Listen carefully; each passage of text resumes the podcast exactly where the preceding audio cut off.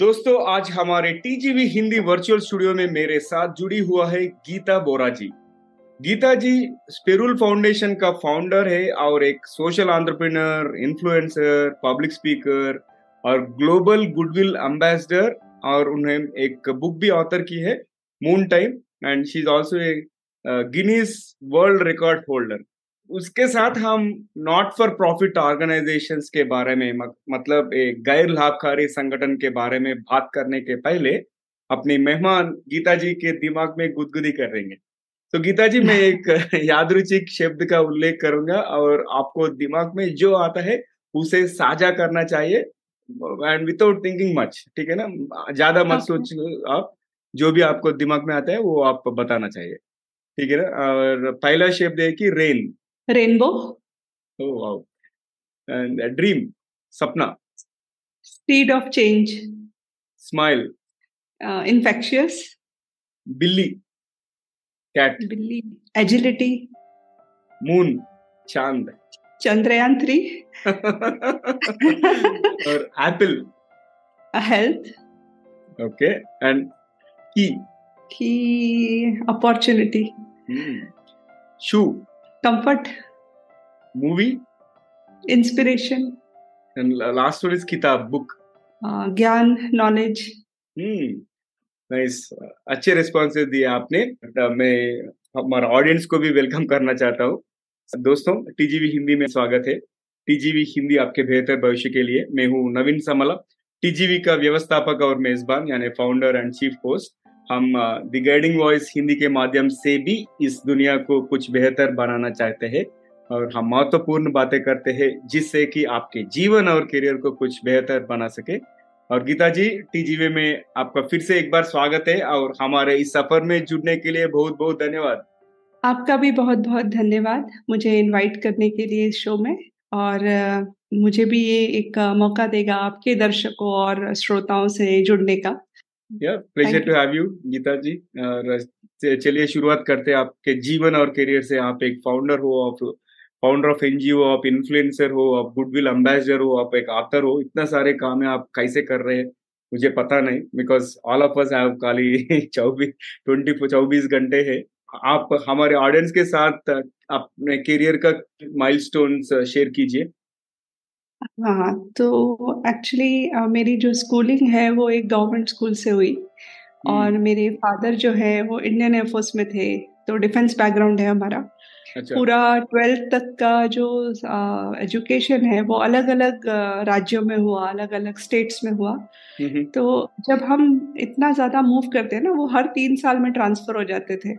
तो जब आप इतना मूव करते हो तो आपको जो कल्चरल एक्सपोजर मिलता है वो कहीं ना कहीं आपकी पर्सनालिटी को भी इम्पैक्ट करता है और uh, समझने का मौका देता है कि हमारा देश क्या है। uh, लेकिन जिस जनरेशन में मैं पैदा हुई हूँ वहाँ पर ये पेरेंट्स का ये था कि पढ़ो इंजीनियरिंग करो फिर यूएस जाओ तो सेम मेरे साथ भी हुआ। मैंने अपना एजुकेशन कंप्लीट किया कंप्यूटर साइंस में। उसके बाद आ, मुझे डॉक्टर विजय भाटकर जो फादर ऑफ़ सुपर कंप्यूटर है उनकी कोड टीम में काम करने का मौका मिला। और उसके बाद आ, फिर मैं यूएस चली गई। दस साल में वहीं थी। मैंने वहाँ से फ्लोरिडा यूनिवर्सिटी से पीएचडी कंप्लीट किया। और फिर सिलिकॉन वैली में अलग अलग कंपनीज़ में मैंने काम किया। लेकिन कहीं ना कहीं मन में ये था कि मुझे कुछ अलग करना है। सो so, दस साल लग गए। लेकिन 2017 में मैं वापस इंडिया गई और फिर वहाँ से स्पेरुल फाउंडेशन की शुरुआत हुई। और स्पेरुल फाउंडेशन जो एनजीओ है अभी हम लोग फिफ्टीन स्टेट्स में काम करते हैं। और शायद मैंने जो रेफरेंस दिया कि बचपन में जो रह जाता है पर्सनालिटी में वो है मैं हूँ उत्तराखंड से काम में कर रही हूँ महाराष्ट्र में और हम एक स्टेट में नहीं पंद्रह स्टेट में काम कर रहे हैं। उसका रीज़न ये है कि बचपन से ही था कि दे मतलब देश जो है वो एक स्टेट नहीं है या जहाँ से मैं बिलोंग करती हूँ वो नहीं है। सारे स्टेट्स हम सभी जगह के हैं। तो इसलिए ये काम वैसे ही शुरू हो गया और अभी हम यूएन के सारे सेवनटीन गोल्स में काम कर रहे हैं। नाइस आपको बहुत सारा एक्सपीरियंस है नेशनली इंटरनेशनली और क्या आप बहुत स्ट्रांग बन चुके होंगे अब तक। इसलिए आपको स्पिरल फाउंडेशन आप अच्छी तरह से चला रहे। और मैं अभी और एक चीज़ में मेरा इंटरेस्ट है कि आपके इस पूरा सफ़र में करियर के सफ़र में ऐसे कौन थे कौन सी तीन चीज़ें जिसके वजह से आप इधर तक पहुँच सके? मे बी आप सक्सेस मंत्रा बोल सकते हो सक्सेस फैक्टर्स बोलते हो कौन सी तीन चीज़ें वो तीन चीज़ें मेरी एजुकेशन लाइफ का एक्सपीरियंस बहुत सारे अच्छे लोग और कुछ नया करने का जो जज्बा होता है वो शायद ये तीन चीज़ें। ठीक है और आपके ज़िंदगी में सबसे मुश्किल की कौन मुश्किल से कौन सी सीख मिली आपको? सम लेसन लर्न हाँ मुश्किल से यही कि आ, मैंने बताया ना बचपन से कि जब हम कंप्यूटर इंजीनियर बन जाएँगे तो कुछ अच्छा हो जाएगा। कंप्यूटर इंजीनियर बन गए तो अब यूएस पहुँच जाएँगे तो कुछ अच्छा हो जाएगा। और यूएस में रह के भी पता चला कि कुछ अच्छा नहीं होता ऐसे। आ, आपको आ, जो हैप्पीनेस है वो सेल्फलेस बन के ही मिलती है। और हैप्पीनेस का भी फंडा ये है कि बिना पर्पस के बिना ज़िंदगी के कोई मकसद के आपको खुशी भी नहीं मिल सकती। तो आप सिर्फ़ बैठोगे सोचोगे कि खुशी मिल जाएगी ऐसे नहीं मिलती है। मिल जाती है छोटी मोटी मर्सिडीज कार खरीद के कोई यूरोप में लोग हॉलीडे करके बट वो थोड़े समय की होती है। अगर आपको सच्ची खुशी चाहिए तो उसके लिए आपको सेल्फलेस होना पड़ता है। जीवन में एक मकसद होना चाहिए जिसके लिए आप आगे जा रहे हैं। तो ये मुझे थोड़ा लेट पता चला सब कुछ करने के बाद। बट स्टिल uh, uh, जब भी पता चला मैंने अपना रास्ता ढूंढ लिया। अच्छा अच्छा अच्छा अच्छा। ठीक है जी। और आगे बढ़ते हैं। आपने अपना एनजीओ कैसे शुरू किया और किस चीज़ ने आपको प्रेरित किया? What motivated you to start this payroll Uh, मेरा ऑलमोस्ट uh, बारह साल का एक्सपीरियंस तो आईटी में ही है। uh, लेकिन एनजीओ का मुझे कुछ भी नहीं पता था और एनजीओ एक अलग इंडस्ट्री है। उसकी नॉलेज होना भी बहुत ज़रूरी है लेकिन ज़ीरो से शुरू किया। और कहते हैं कि इंजीनियर्स जो होते हैं वो सब जगह फिट हो जाते हैं। तो शायद वही हुआ होगा।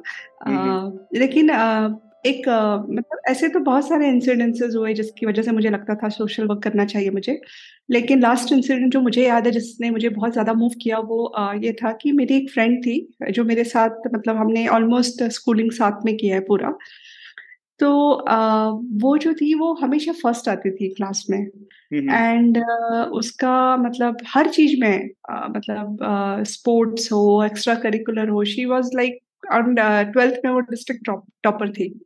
उसके बाद फिर वो जमाना सोशल मीडिया का नहीं था तो हमारा कनेक्ट टूट गया एक दूसरे से। लास्ट मैंने उसको देखा था 2015 में और वो भी कोइंसिडेंस ऐसा था कि मैं एक ग्रोसरी शॉप में गई थी और वहाँ पे मेरी नज़र पड़ी एक सेल्स गर्ल पे जो वो सामान पैक कर रही थी। एंड आई जस्ट रियलाइज़ की तो वही लड़की है। और अब मुझे ऐसे मतलब वो शॉक हो जाता है ना हाँ. कि मैं एक मैं एक एकदम एवरेज बच्चा होता है ना पढ़ने में ज़्यादा कुछ नहीं ठीक ठीक पास हो रहे हैं वैसे। And she was a topper just ये था कि मेरे पेरेंट्स को था कि मुझे कुछ करना चाहिए उन्होंने मुझे सपोर्ट किया। अच्छा। तो बाद में मुझे रियलाइज़ हुआ कि मुझे आ, कुछ करना चाहिए मेरे पेरेंट्स इतना सपोर्ट कर रहे हैं। लेकिन आ, उसके साथ उसके फादर थोड़े रिग्रेसिव थिंकर थे। उन्होंने ट्वेल्थ के बाद ही उसकी शादी कर दी। और हस्बैंड जो था वो अल्कोहलिक था फिर दो बच्चे। तो वो उनके लिए मतलब ट्वेल्थ के बाद फिर कुछ नहीं हो सकता। मतलब एजुकेशन छूट गई तो वो कुछ नहीं कर पाई। तो ऐसी वो एक ही लड़की नहीं है, पता नहीं कितनी लड़कियाँ हैं हमारे देश में जो अपने फैमिली के रॉन्ग डिसीज़न की वजह से उनका करियर कहीं नहीं पहुँच पाता। तो वो एक इंसिडेंट था जहाँ मुझे लगा कि नहीं, मुझे ऐसे सभी लोगों के लिए काम करना है। यूएस में डॉलर कमा के भी कुछ नहीं होने वाला। तो जो मैं खुशी ढूंढ रही थी मुझे इस काम में मिल गई। अच्छा अच्छा अच्छा। और आपके एनजीओ को फंडिंग कैसा मिलता है? एक एनजीओ रन रन करना बोलो तो उतना आसान नहीं है उसके लिए बहुत ऑपरेशनल एक्सपेंसेस रहते हैं सब कुछ रिसोर्सेज हम्म। मैनेज करना है ना? आप इनिशियली थोड़ा इन्वेस्ट करें बाद में फंडिंग अलग अलग सोर्सेस से लाए नहीं तो फंडिंग का जर्नी के बारे में साझा कीजिए। हाँ ये ना बहुत लोगों के क्वेश्चंस हैं। इवन एनजीओ को भी नहीं पता है कि फंडिंग कैसे रेज होता है।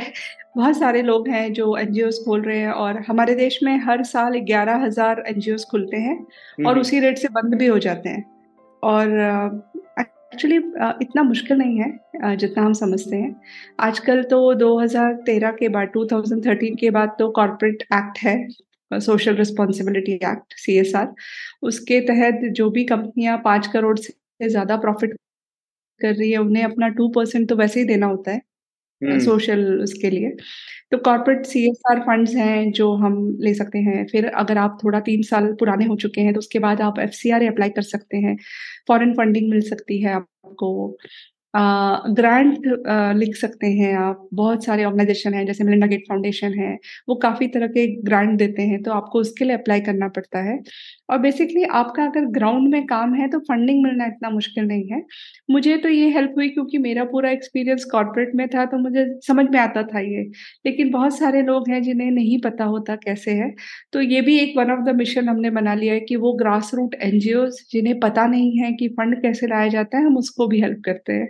हम्म नाइस नाइस और ये एनजीओज अब टेक्नोलॉजी और इनोवेशन को कैसे लेवरेज करके उसका आउटरीच को बढ़ा रहे हैं और how are they creating this scalable solutions actually N में uh, देखा जाए तो सबसे ज़्यादा टेक्नोलॉजी का इस्तेमाल होना चाहिए और हो भी रहा है। जिन लोगों को पता है जो लोग टेक टेक से भी है वो लोग कर रहे हैं। uh, लेकिन बहुत सारे एनजीओ है जो पीछे भी रह गए हैं। तो जो भी लेटेस्ट टेक्नोलॉजी है फॉर एग्जांपल आर्टिफिशियल इंटेलिजेंस है हम लोग उसका प्रोडिक्शन डेटा एनालिसिस डॉक्यूमेंटेशन में यूज़ कर रहे हैं। वर्चुअल एंड ऑगमेंटेटेड रियलिटी जो है वो हम बेटर स्टोरी टेलिंग के लिए यूज़ करते हैं। ब्लॉकचेन टेक्नोलॉजी ट्रांसपेरेंसी के लिए यूज़ कर रहे हैं। आ, कि आ, जो हमारे रिसोर्सेज हैं वो आ, एंड यूज़र तक पहुँच रहे हैं कि नहीं वो ब्लॉकचेन टेक्नोलॉजी से हमने काफ़ी शोकेस किया है। फिर आजकल तो हेल्थ पोर्टेबल डिवाइस हैं छोटे-छोटे जो आप मतलब पहले जब हम हेल्थ कैंप लगाते थे तो हमें बहुत सारे डॉक्टर्स, बहुत सारे नर्सेस डिप्लॉय करने पड़ते थे। हम्म। अभी इतने छोटे डिवाइसेस ऐसे आ गए कि आपकी पूरे वाइटल्स वो सेकंड्स में दे देते हैं। अच्छा। तो वो काफ़ी है फिर एजुकेशन में जो एन काम कर रहे हैं उनके लिए स्मार्ट क्लासरूम है डिजिटल कंटेंट है ई लर्निंग है। नहीं तो टीचर्स को ट्रेन करना पड़ता था हमें कि कैसे क्वालिटी एजुकेशन दिया जाता है बट आजकल काफ़ी हेल्प है। सोशल मीडिया ने काफ़ी एन को हेल्प किया है अपना आ, आ, क्या वो कर रहे हैं लोगों तक पहुँचाने में। तो टेक्नोलॉजी तो मेरे को लगता है हाँ आउटरीच बढ़ाने के लिए। एंड मोर ओवर टेक्नोलॉजी जो है वो एनजीओ में ही सबसे ज़्यादा यूज़ होनी चाहिए क्योंकि टेक्नोलॉजी का मकसद ही यही है कि लोगों की ज़िंदगी आसान बनाई जाए और आप कहीं ना कहीं एनजीओ उसमें काफ़ी रोल प्ले करते हैं।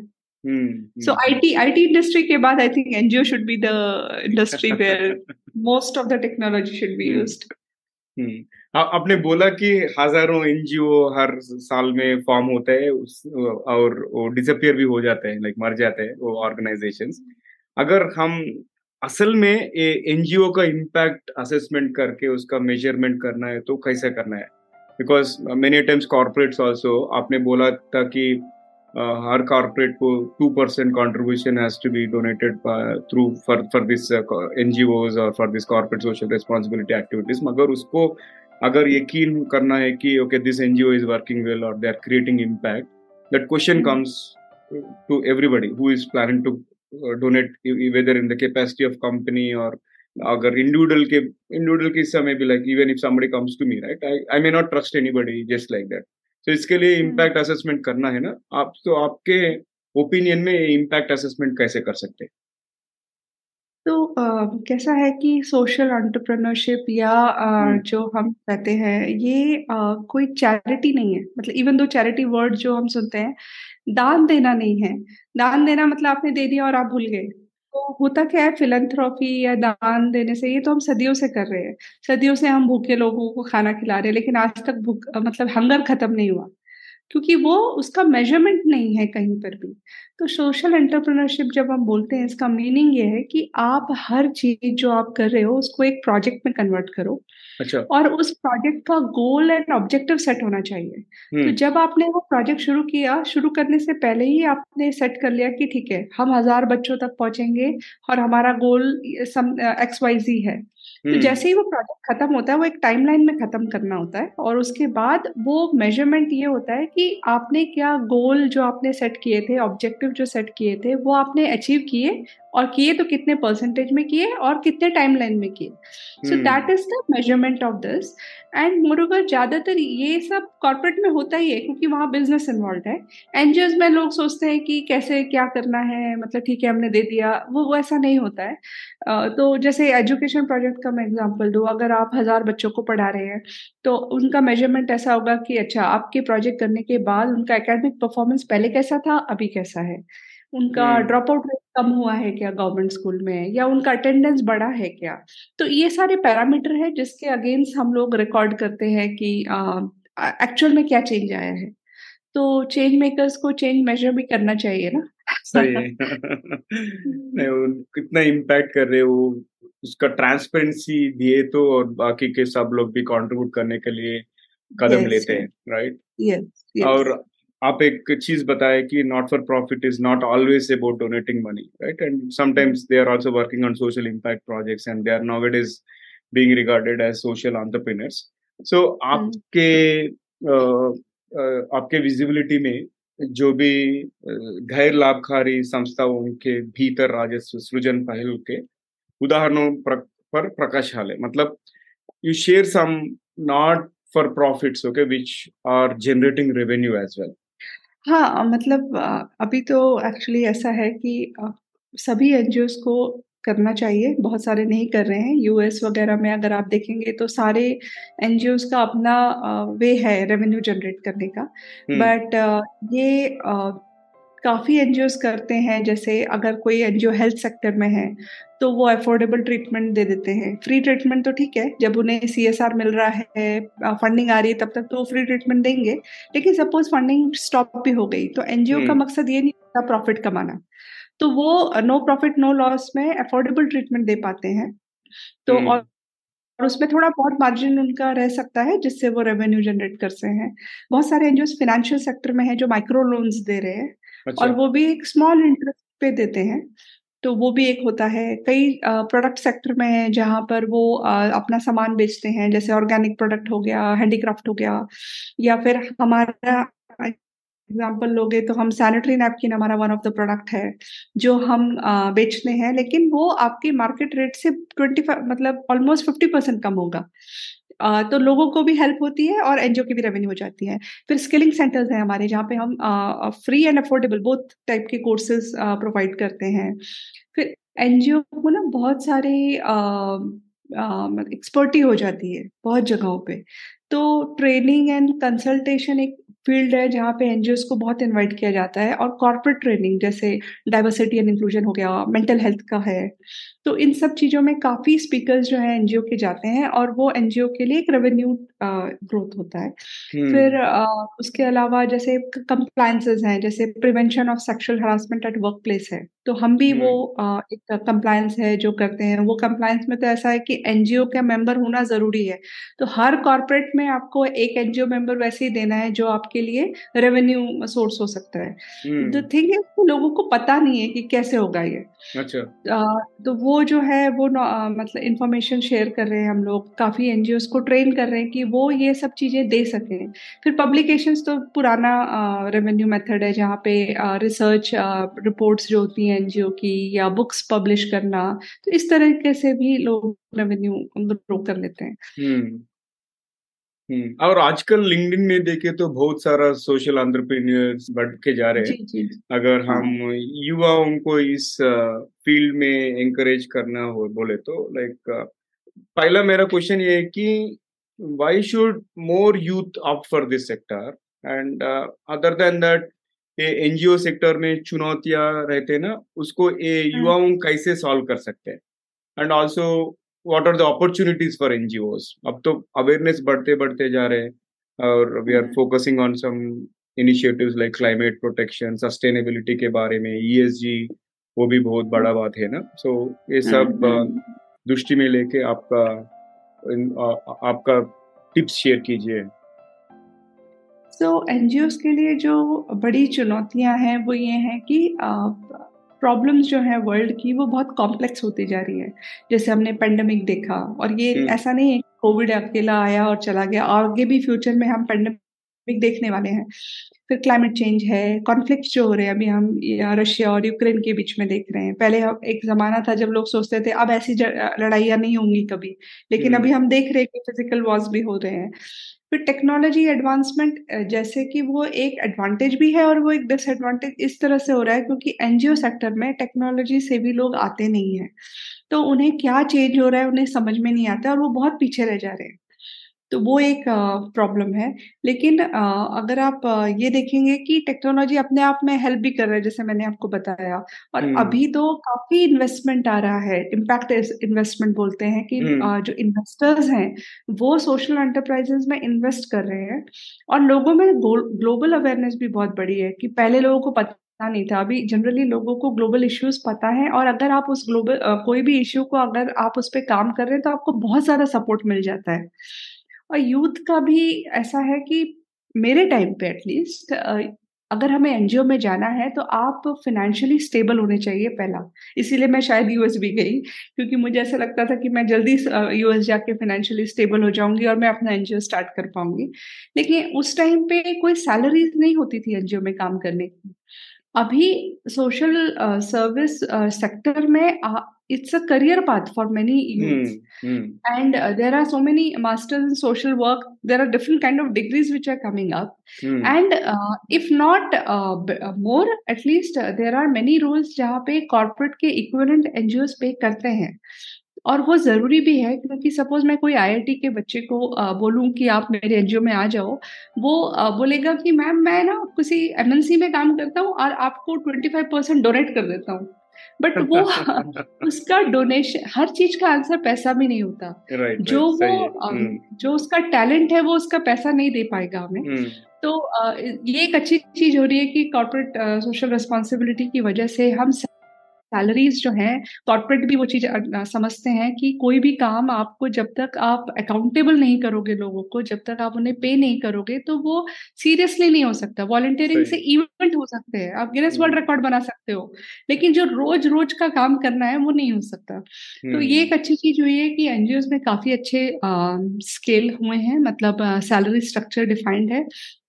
तो काफ़ी काफ़ी अच्छे यूथ आ भी रहे हैं। और जो यूथ नहीं भी मतलब फुल टाइम ये नहीं भी करना चाहते तो भी एनजीओ में काम करना ज़रूरी है। उसका रीजन भी है कि आप देख लीजिए आईआईटी आईआईएम्स कोई भी बड़े इंस्टीट्यूट सब में एनजीओ इंटर्नशिप कंपलसरी हो गई है। सो so, यूएस में पहले से ही थी अब इंडिया में भी हो गई है। तो यूथ्स के लिए तो ये है कि उन वो लोग अगर मतलब इंटर्नशिप जो लोग कर रहे हैं उनके लिए बेनिफिशियल इस तरह से है कि वो लीडरशिप स्किल सीख रहे हैं टीम वर्क सीख रहे हैं और आगे फ्यूचर में ये सब चीज़ें उनको कहीं ना कहीं हेल्प करने वाली है। हम्म सही है। और बहुत शानदार बातचीत बातचीत हो गए अब तक। आप एनजीओ के बारे में बहुत सारे बैकग्राउंड इन्फॉर्मेशन दिए और आउटलुक भी दे दे चुके हैं। और समय आ चुका है हम इस एपिसोड में थोड़ा मसाला ऐड करने का और कुछ एक्साइटमेंट ऐड करेंगे एपिसोड में। मैं दूसरा रैपिड फायर राउंड खोलना चाहता हूँ अगर आप कंसेंट दिए तो।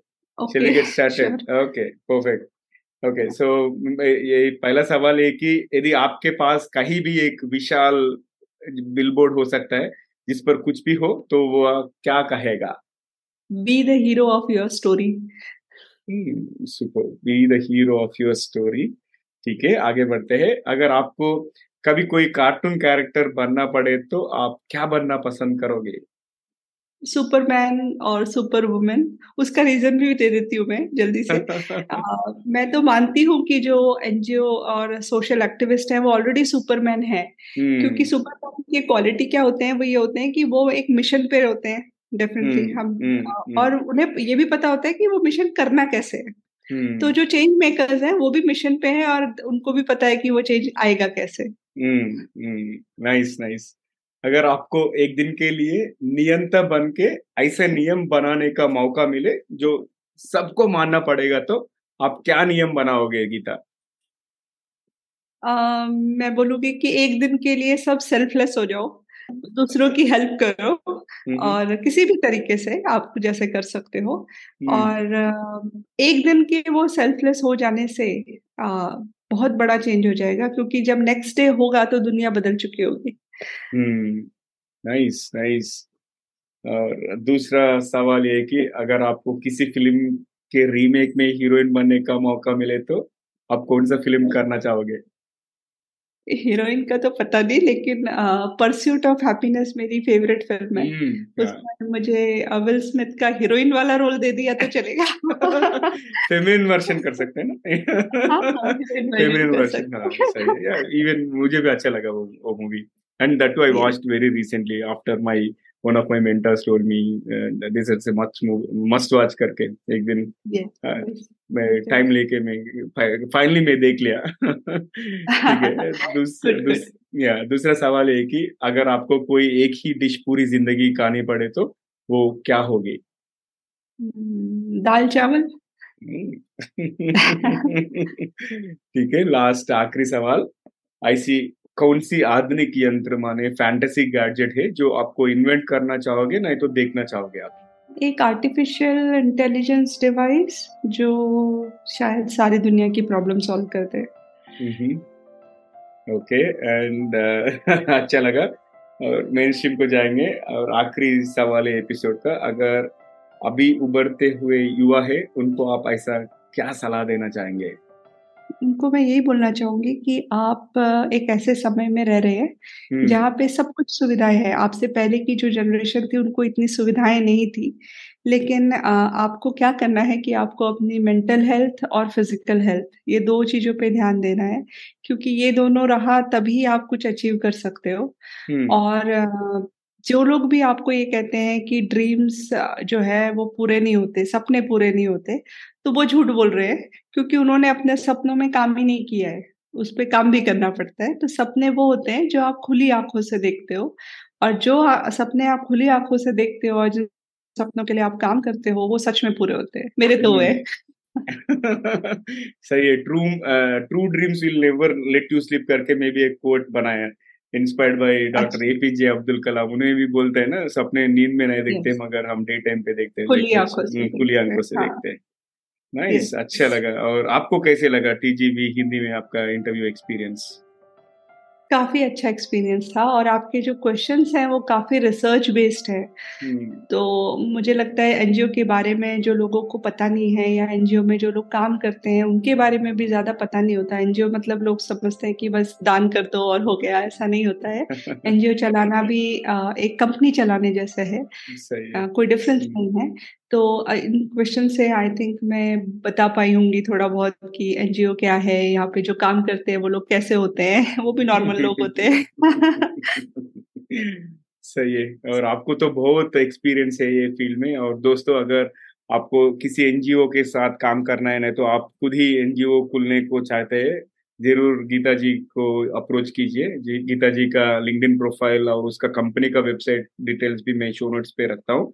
इस मौके पे मैं द्वितीय सुनेवाना को भी uh, मेरा ग्रेटिट्यूड uh, बताना चाहता हूँ। थैंक यू द्वितीय for connecting me with Geeta and talking about all the good work she is doing and Geeta thank you so much I really appreciate you आप आपका अमूल्य समय हमारे ऑडियंस के साथ बिताने के लिए और बहुत सारा यूजफुल इंफॉर्मेशन शेयर शेयर करने के लिए बहुत बहुत धन्यवाद। और फिर से दूसरे एपिसोड में नहीं तो इंग्लिश प्लेटफॉर्म में मिलेंगे। And thank you once again thank you thanks lot bye so दोस्तों ये था हमारा आज का एपिसोड गीता बोरा जी के साथ। हमने बहुत सारा टॉपिक्स एनजीओ के बारे में डिस्कस की है और आखिरी के भाग से पहले आपसे एक विनती है। अगर आपने अब तक टीजीवी हिंदी चैनल को सब्सक्राइब नहीं किए तो अभी कर लीजिए और आपको कोई आपको ये कॉन्वर्जेशन ये, ये कॉन्वर्जेशन पसंद आए तो अपने तीन करीब लोगों से भी शेयर कीजिए। शायद उन्हें भी इससे कोई फ़ायदा हो या कोई टिप्पणी उन्हें भी पसंद आए। आपको दोस्तों को या फैमिली मेंबर्स को भी कुछ नया सीखने को मिलेगा और हमें नए सब्सक्राइबर्स मिलेंगे। धन्यवाद दोस्तों। चलिए हम अब सामान्य ज्ञान सुनते हैं। आज आज एनजीओ के बारे में बहुत सारा इंफॉर्मेशन गीता जी ने दी और मैं टॉप थ्री एनजीओ के बारे में बात करना चाहता हूँ ये ट्रिविया सेक्शन में। और, इंडिया में the top three notable NGO के बारे में हम थोड़ा ध्यान लेंगे। फ़र्स्ट वन इज़ सेवा self employed women's association it is one of the pioneering organization और ये विमेन एम्पावरमेंट के बारे में बहुत सारा काम कर रहे हैं उन लोग। एंड उन लोग ट्रेनिंग और सपोर्ट दे रहे हैं अब सब महिलाओं को सो so दैट उसका इकोनॉमिक स्टेटस और सोशल स्टेटस बढ़ जाए। और second one is Akshaya Patra foundation and सब लोग अक्षय पात्रा फाउंडेशन के बारे में सुना हुआ होंगे। And this is the foundation which is renowned for the midday meal program. And uh, उन लोग ये भूख मिटाने के लिए काम कर रहे हैं और न्यूट्रिशियस मील्स स्कूल चिल्ड्रन को आप प्रोवाइड कर रहे हैं। और भारत में हर कोने में उनका ऑफ़िस है और उन बहुत अच्छा काम कर रहे हैं। एंड uh, अब तक uh, ये इनिशिएटिव ने मिलियंस ऑफ़ चिल्ड्रन के लाइफ में ज़िंदगी में बहुत सारा पॉजिटिव इम्पैक्ट की है। और third organization is about Teach For India again ये तो एजुकेशनल इनइक्विटी फ़ील्ड में काम कर रहे हैं। So that these guys are recruiting and training young professionals and ये यंग प्रोफेशनल्स को उन लोग रिक्रूट करके अंडर प्रिविलेज स्कूल्स को भी जाके उसको क्वालिटी एजुकेशन देने का एफर्ट्स कर रहे हैं। और their efforts in terms of building और bridging the education gap so that everybody gets quality education is something commendable ऐसा बहुत सारे एन है। अगर आप ये एन को कंट्रीब्यूट करना है तो आप ज़रूर उसके साथ पार्टनर कर सकते हो। You can contribute something in the form of money और नहीं तो you can also contribute your time because sometimes uh, हम इतना बिज़ी होते हैं हमारे ज़िंदगी में समय बिताना बहुत मुश्किल होता है। जब हम छोटा छोटा अमाउंट भी हम कंट्रीब्यूट कर सकते हैं। और uh, दोस्तों मैं आपसे एक uh, पता चलना चाहता हूँ कि आप किसी एनजीओ के बारे में सुने और उन कैसा सोशल इम्पैक्ट कर रहे हैं उसके बारे में मुझे बोलिए। अगर आप ये एपिसोड यूट्यूब में देख रहे हैं तो वहाँ पे कमेंट कीजिए, नहीं तो ये एपिसोड आपको सोशल सोशल मीडिया में मिले तो वहाँ पे भी कमेंट कर सकते हैं। मैं हर कमेंट को रिव्यू करता हूँ और फ्यूचर एपिसोड्स में उसके बारे में भी बात करता हूँ। तो आज के लिए यही प्रसाउंट करते हैं। अगर आपको कोई प्रतिक्रिया यानी सजेशन है या अगर आप किसी को हमारे मेहमान करके बुलाना चाहते हैं तो हमें ज़रूर ईमेल कीजिए। और हमारा email address T G V Hindi at the rate Gmail dot com मैं हूँ नवीन समला। आपकी हम सफ़र, और यही उम्मीद है कि हमारे एक कोशिश कई लोगों के ज़िंदगी में कुछ अमूल्य बातें पहुँचाए और टीजीवी हिंदी में ट्यून करने के लिए फिर से धन्यवाद। दोस्तों, टीजीवी इंग्लिश और तेलुगु में भी उपलब्ध है। आप Spotify Apple podcast Gaana dot com YouTube या आपके कोई भी पसंदीदा पॉडकास्ट ऐप में आप द गाइडिंग वॉइस सुन सकते हो तीन भाषाओं में, हिंदी, इंग्लिश और तेलुगु। और सुनते रहिए, देखते रहिए टीजीवी हिंदी। टीजीवी हिंदी आपके बेहतर भविष्य के लिए। फिर से दूसरे एपिसोड में और दूसरे मेहमान के साथ मिलेंगे। जब तक take care guys and don't forget to subscribe to TGV if you haven't done already